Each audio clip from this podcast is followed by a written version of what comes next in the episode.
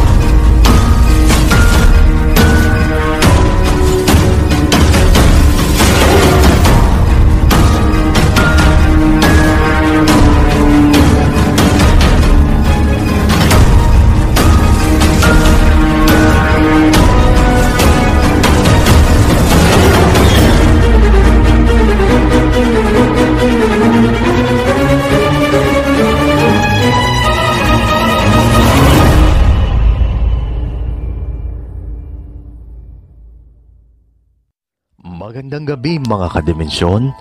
Ako nga pala ang inyong lingkod na si Reaper. At ako naman si Nightbot. Kami ay maghahatid sa inyo ng kwentong katatakutan at kababalaghan. Mga bagay na hindi maipaliwanag, mga misteryong nais natin hanapan ng kasagutan. Tunghayan natin ang kwento sa gabing ito. Mag-ingat ka sa iyong paligid. Huwag kang pupunta sa dilim. Baka hindi mo na namamalayan. Tinatahak mo na pala ang daan patungo sa misteryong daanan. Halika at buksan natin ang pinto patungo sa Dimensyon. ng takip silim.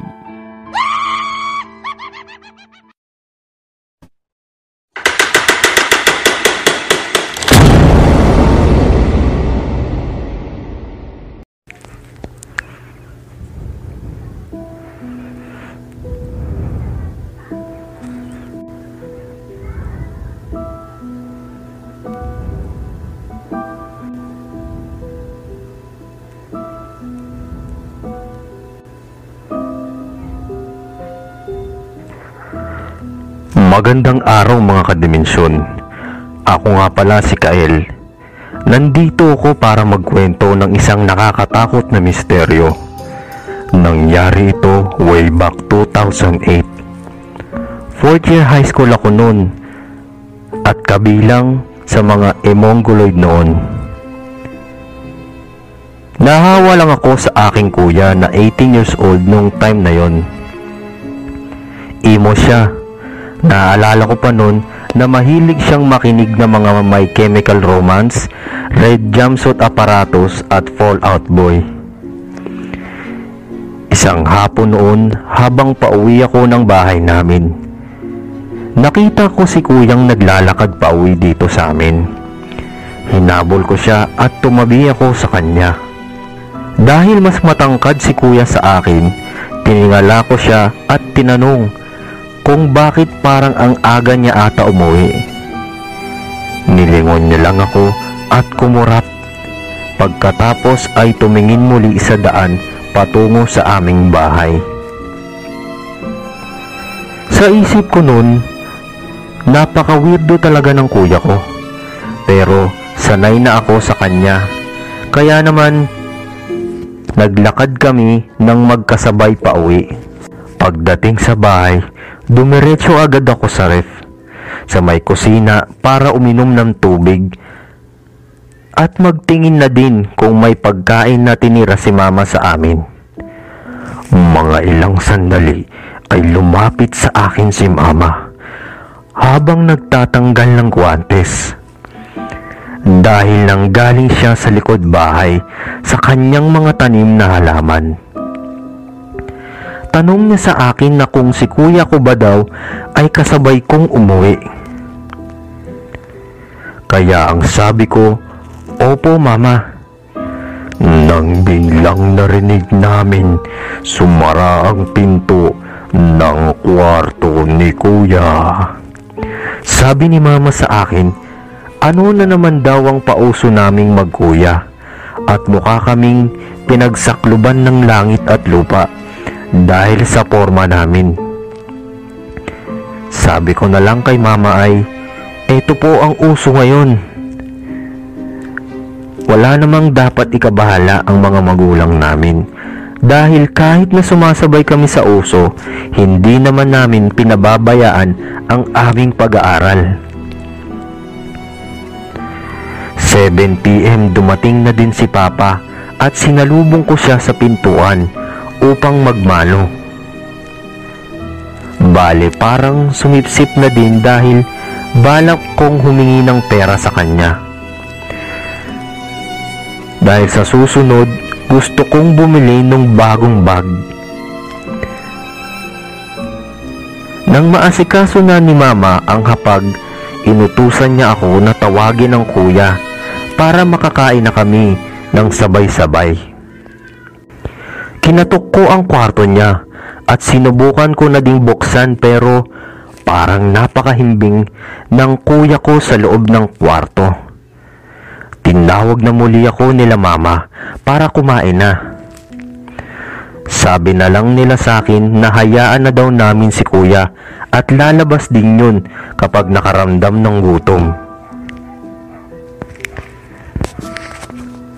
Habang kumakain kaming tatlo at nagkakasarapan sa kwentuhan, sabay-sabay kaming napalingon sa pintuan dahil bubukas ito at dahang-dahang bumasok si kuya sa loob ng aming bahay. Nagulat kaming lahat.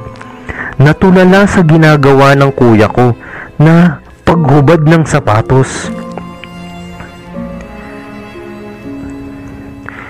Tinignan din niya kami at sabing, Napaano kayo? Nataranta si mama at papa sa hindi namin alam na kadahilanan. Nabigla kami sa ginawa nila dahil si papa ay pumunta sa ref at dinukot yung nakatagong baseball bat sa pagitan nito.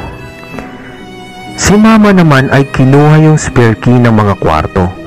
Sabi ni papa sa akin ay itago ko daw si kuya sa aming banyo at magmadali daw ako. Naguguluhan pa din ako sa nangyayari At ganun na din si kuya. Kaya dali-dali kaming nagtago ni kuya sa banyo sa tabi ng kusina. Tinanong ako ni kuya at ang sabi nito, Kyle, ano bang nangyayari? Kinakabahan ako sa ginagawa niyo eh. Kaya nasabi ko na lang sa kanya, ay nakasabay kasi kita kaninang umuwi at dumiretso ka sa kwarto. Nang mukhang maayos na ang lahat, pinalabas na kami ni Papa at Mama sa banyo. Tahimik kaming lahat na nakaupo sa hapag namin upang ituloy na ang naudlot na hapunan. Si Papa ang unang nagsalita at ito ang mga katagang sinabi niya. Kael, kung ano man o sino man ang makita mo sa amin na pauwi ng bahay, ay wag na wag mong sasabayan mula ngayon. Dugtong pa niya, hayaan mo kaming ikaw ang makita namin upang makumpirma mo kung totoo kami na makakasabay mo. Sa mga sinabi ni Papa, kinilabutan talaga ako at natakot. Saad pa ni Mama, kung ano man yung naiuwi mo dito kanina Kael, siguradong kami ni Papa mo na hindi tao yun. Natahimik kaming lahat sa pagkakataong yun. Pakiramdam ko, napakalaki ng nagawa kong kasalanan. Hindi ko naman ginusto ang nangyari at parang sa tono nila ay ako ang kanilang sinisisi. Bago kami natapos sa pagkain, may sinabi muli si Mama. Mula sa araw na ito, magkasama na muna kayong matutulog ni kuya mo sa isang kwarto kasi guguluhin tayo ng kung anong nilalang na yun na nakapasok sa pamamahay natin. Hindi ko na talaga kinaya ang takot sa mga sinabi ni Mama. Napaiyak na ako at medyo nanginginig ang mga kamay ko. Kaya naman, nang paglapag ko ng kutsara, hinawakan ni Papa ang kamay ko at sabay sabing, Wala kang dapat ikatakot, nandito kaming pamilya mo, hindi ka namin pababayaan. Makalipas ang ilang araw, isang maulang linggo iyon, nang marinig ko ang lihim na usapan ni Mama at Papa. Nasa likod ako ng dingding ng pagitan ng kusina at kwarto namin ni Kuya. Marahil kanina pa sila nag-uusap at hindi ko inabutan ng kabuuan ng kanilang usapan. Saad ni Mama, Oo, kay Kael. Sagot naman ni Papa, Ah, siguro kasi bata pa siya, kaya madaling lapitan. Nang sumagot si Mama kay Papa, dito ko nakumpirma na may alam si Mama sa mga bagay na may koneksyon sa dimensyon ng takip siling. Ang sabi ni Mama, nabuksan ni Kael ang bahay natin nang hindi niya sinasadya. Hindi tayo matatahimik nito, Nestor. Sigurado ka ba na si Kael? Pero bakit kulas? Bakit si kulas ang ginaya niya? Nang makarinig si Mama at Papa ng kaluskos na aksidente kong nagawa, tinawag niya ako at si Kuya para kumpirmahin kung may tao nga sa likod ng dingding. Kaya naman, gumapang akong pabalik ng kwarto. Dahan-dahang sinara ang pintuan. Nagpanggap akong natutulog.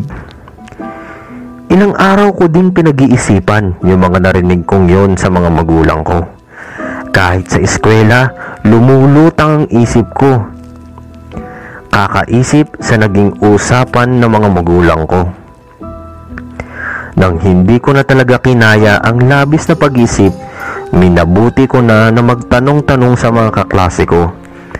at magsaliksik kung ano ba kasi yung bagay na gumaya sa kapatid ko. Dito ko nalaman na ang nilalang na iyon ay isang doppelganger. Kaya pala pinagtagpo kami ni kuya ng mga magulang namin. O pinagtago kami sa loob ng CR. Makalipas ang isang buwan mula ng insidenteng panggagaya sa kuya ko, may kakaibang pagbabagong nangyari sa aking kuya kulas. Tila nangayayat ito parang naging maputla ang kulay ng kanyang balat. Normal naman kami na nag-uusap at ganun pa din, imo pa din ang kanyang pananamit. Napansin ko ding dumami ang husto na naging laslas sa aking pulso. Ang laslas na ito ay ang kauna-unahang laslas ko sa aking pulso dala ng pagiging imo. Halos lahat kaming mga magkakaibigan na imo ay may benda sa pulso, pandagdag sa forma at siyempre para maitago din ang sugat sa aming mga pulso. Ang iba ay ginagawa ito dahil may pinagdadaan ng mabigat at ang iba ginagawa ito para lang maging in. Isang araw, hapon noon at walang tao sa bahay. Wala si mama. Marahil may binili ito. Dumiretso ako sa kwarto namin ni kuya. Nang buksan ko ang pinto, nakalaki to. Hindi na iwang bukas ni kuya ang pintuan sa isip-isip ko.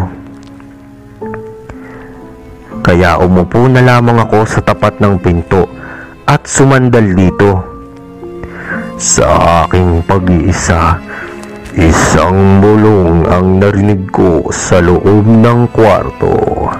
Naririnig ko ito sa likod ng pinto ang sinasandalan ko. Kail! Ang kuya kulas mo ito. Dinig na dinig kong sinabi ng bulong sa likod ng pintuan. Kakaripas na sana ako ng takbo, pero naisip kong si kuya ito at baka nag-i-emote lang sa loob ng kwarto. Tinanong ko siya kahit natatakot ako. Kuya, ikaw ba yan? Kail, makinig ka. Ibang nilalang ang kulas na kasama nyo. Bumulong siyang muli at dito dumating na si mama. Nagmamadali akong tinungo si mama at hindi siya nag-iisa. Sino kaya ang kasama ni mama?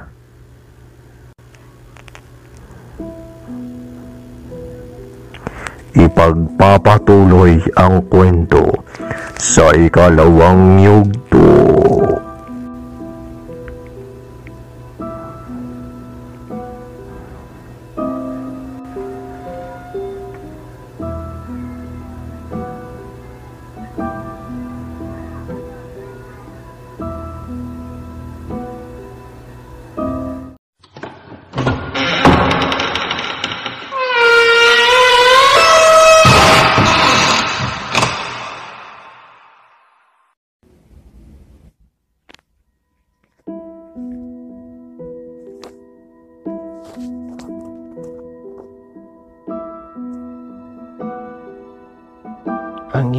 Yugto ng kwento. Kael, sinapian ng kuya mo sa school. Tinawagan ako ng mga kaklase niya at pinasundo sa akin. Gulong-gulo ako ng araw na yon dahil nakahiga si kuya sa sofa at nagpapahinga. Sinundo siya ni mama para iuwi dahil sinapian daw ito sa klinik niya na ito naabutan at doon ay nagpapahimasmas na si kuya. Kinausap ko si mama at kwento ko sa kanya ang nangyari sa akin kani-kanina lang bago sila dumating ni kuya. Mali, Nagalala na naman si mama dahil may kababalaghan talagang nangyayari sa aking kuya. Habang nag-uusap kami ni mama, nagulat kami sa biglang pagtayo ni kuya. Inawat siya ni mama na akma niya akong susugurin. Kasalanan mo to, Kael. Kasalanan mo. Naiyak na lang ako sa ginawa ni kuya. Paulit-ulit niya akong sinigawan ng mga salitang yun hanggang sa muli siyang mawala ng malay. Matapos ang eksenang yun, pinaghiwalay na kami ng kwarto ni kuya. Bumalik na ako sa maliit at madilim na kwarto ko. Dito sa kwarto ko, mas mapayapa na ako. Walang maaaring gumambala sa akin o manakit man. Subalit, hindi talaga maaaring maging matiwasay ang lahat.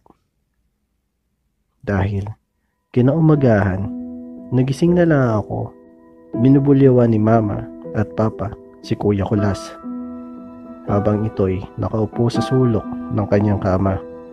Habang akap-akap ang kanyang dalawang tuhod. Hindi niyo mauunawaan kahit na ipaliwanag ko. Kahit ikwento ko sa inyo. Nasa madilim na dako ng dimensyon ang bahay na ito. At kung hindi tayo aalis, mapapahamak si mama. Ikaw, papa, ako, at si Kael. Sabay titig ng masama sa akin ni Kuya Kulas. Nag-iwan naming tatlo si Kuya Kulas sa kwarto nito. Dito, naikwento ni Mama at Papa sa akin ang kanilang dinatnan noong umaga. Nakita daw nila na bukas ang pintuan ng kwarto ko at bukas ang electric fan habang nasa sahig ang kumot ko. Dali-dali silang pumunta sa kwarto ni Kuya dahil baka may ginawang masama sa akin si Kuya. At doon nga nila nakita ang walang malay kong katawan. Nakita din nila yung mga nakatagong sugat sa aking kamay na may palaging may takip na tela. Nabutan nila si Kuya na umiiyak sa sulok ng kama nito habang nakatitig sa akin. Ang pinaka-ikinatakot ng mga magulang ko ay ang kutsilyong may bahid ng dugo na nasa ibabaw ng kama ni kuya. Sinabi ko din sa kanila na napakasakit ng pangako. Siguro, ito ang dahilan kung bakit wala akong malay. Sa sobrang takot nila sa nangyayari, ay minabuti nilang humingi ng tulong. Sinama muna ako ni mama sa bahay ng lola at nagpatawag si papa ng albularyo para mapatingin si kuya. Dito, ginawa daw ng albularyo ang mga nalalaman nito. At nang maaral na niya ang kaso ng aking kuya, ay laking gulat nito. Napakalakas daw ng elementong gumagambala sa amin. At sa mga oras na yun, ay wala ang presensya nito, marahil. Dahil walang malay ang aking kuya nang gawin nila ang ritual nito. Babalik na lang daw ang albularyo sa ibang araw. Ngunit hindi na muling nakabalik ang albularyo sa aming bahay. Dahil makalipas ang isang linggo, pumanaw na si Kuya Kulas. Sobrang pagdadalamhati naming tatlong naiwan niya. Dahil parang wala kami na itulong para masalba ang buhay niya sa elementong sumira sa kanya. Masilimutan dinanas ni Kuya. Sobra ang ipinayat ni Kuya. At sa hulman ng kanyang mata, nang lalim ito, na tila palagi siyang puyat. Nag-autopsy si Kuya, may iilang galos din siya sa katawan. Mga pasa, mga kalmot, at konting hiwa galing sa matalas na bagay. Halatang kahit papaano ay lumaban din ang kuya ko at ang tunay na dahilan ng pagkasawi ni kuya ay naubusan ito ng hininga. Matagal kaming nakarecover sa nangyari kay kuya. Lumipat na din pala kami ng tirahan upang talagang makalimot sa kababalaghang nangyari sa amin. Pati school, lumipat na din ako. At eto na naman, panibagong pakikipagsapalaran na naman sa mundo ng mga iba't ibang uri ng mga estudyante. Matagal na panahon din ang nakalipas. Kolehiyo na ako at dito, napapadalas ang pagpapakita sa akin ni Kuya sa aking panaginip. Sa huling panaginip ko sa kanya, pinakita niya sa akin ang tunay na nangyari sa kanya. Simula ito, nung may nanggaya sa kanyang imahe.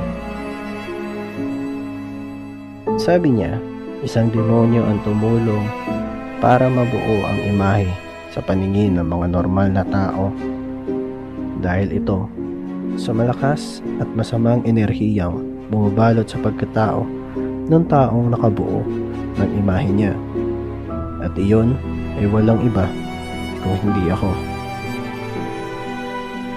Mula daw nung nagkasama kaming matulog, palagi daw akong bumabangon ng 10 oras ng gabi. Nakikita niya ito dahil huli na siya kumatulog. Nung una, akala niya ay normal na sleepwalk lang.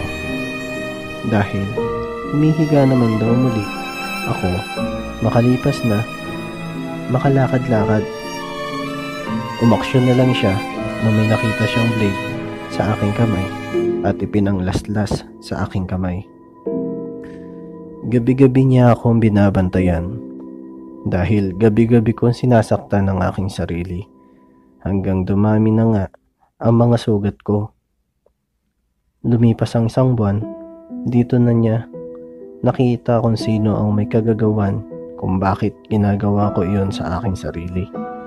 Kung kailan nangayayat na siya at bagsak na ang katawan. Meron isang demonyo ang nagmamanipula sa aking katawan. Nang malaman ito ng demonyo na may alam na si kuya sa kanya, pilit nitong kinukuha ang katawan ni kuya. Subalit, hindi siya nagtatagumpay dahil palaging handa si kuya sa kanya. Maliban nung nasa eskwelahan siya habang siya ay natutulog. Nagtagumpay ito sa pagsapi sa kanyang katawan, subalit hindi din at napalayas din siya kaagad. Dahil ito sa madaming taong malalakas ang pananampalataya na nakapalibot sa kanya. Nang hindi nagtagumpay ang demonyo sa school, ginamit niya muli ang katawan mo upang patayin ako gamit ang isang kutsilyo. Subalit naawat kita. Nagpangbuno tayong dalawa at tinamaan kita sa panga. Kaya nawalan ka ng malay. Inabutan na lang ako nila mama at papa na may dugo sa kamay at umiiyak sa sulok.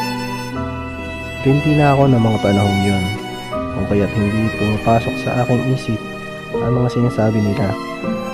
Pagod na pagod na ako noon, kaya sinamantala ko nung malaman kong dadalhin ka nila, mama, kila Lola. Nagtatawag pa ng albularyo si Papa. Kaya natulog ako buong araw.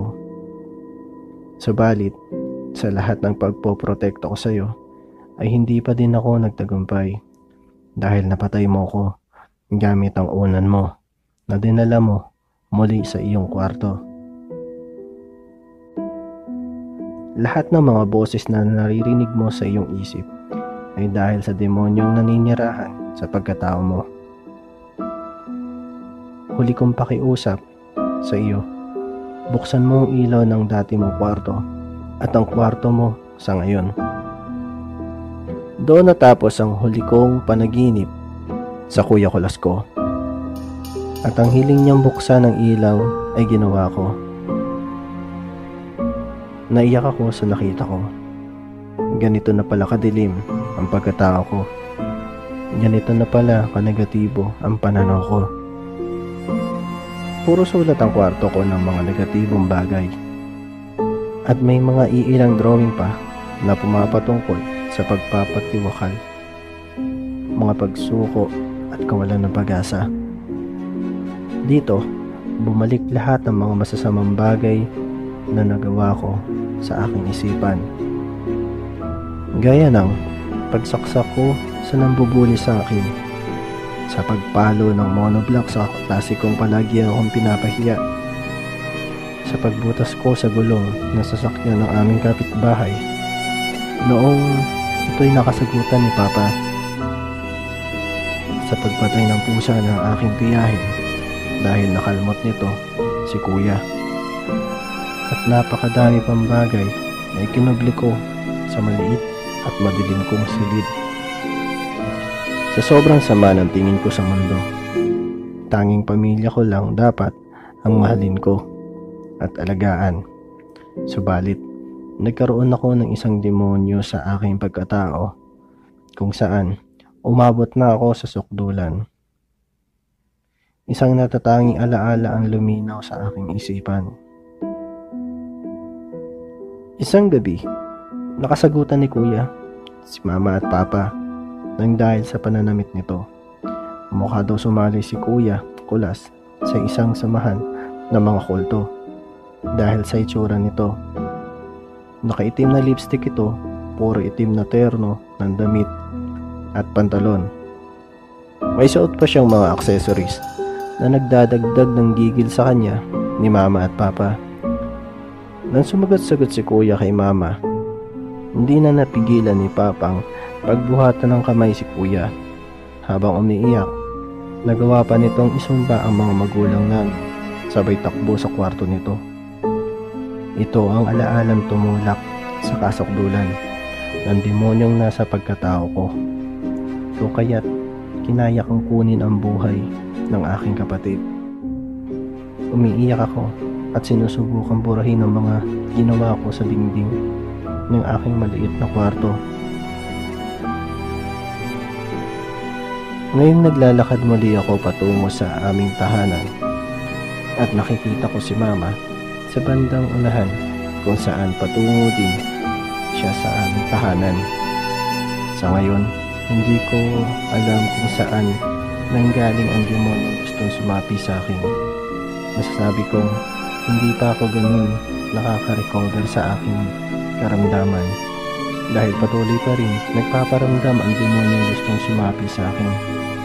Patuloy akong ginagambala sa tulong ng isang albularyo na si Kaumpong. Isang kahindik na revelasyon ang kanyang natuklasan sa pinagmulan ng demonyong sumapi sa akin. Sa susunod kong kwento ay ibabahagi ko ang karugtong ng kwento kong ito. Sa ngayon, hanggang dito na lamang po muna ang kwento ko. Masasabi ko, ang mga naranasan kong iyon ay babaunin ko at hindi ko malilimutan. Maraming salamat sa mga nakinig sa aking kwento. Naway kinalabutan kayo at natakot. At yan ang aking kwento sa dimensyon ng takip silim.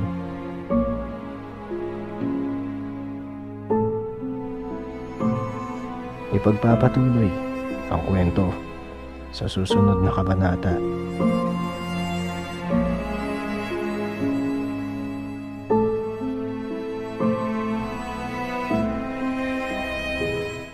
At ayun, dyan natatapos ang ating kwento. Abangan nyo ang mga susunod naming kwento na aming isasalaysay. Sana'y nagustuhan nyo ang kwento sa gabing ito. Muli, ako ang inyong lingkod, Nightbot. At ako naman si Reaper na nagiiwan sa inyo ng babala. Mag-ingat ka sa iyong paligid. Huwag kang pupunta sa dilim. Baka hindi mo na namamalayan. Tinatahak mo na pala ang daan patungo sa Dimensyon ng takip silim.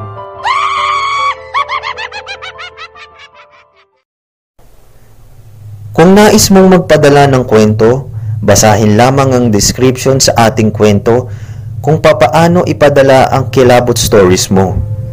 Malay mo, kwento mo na ang susunod naming mabasa. Ako ang inyong lingkod na si Reaper.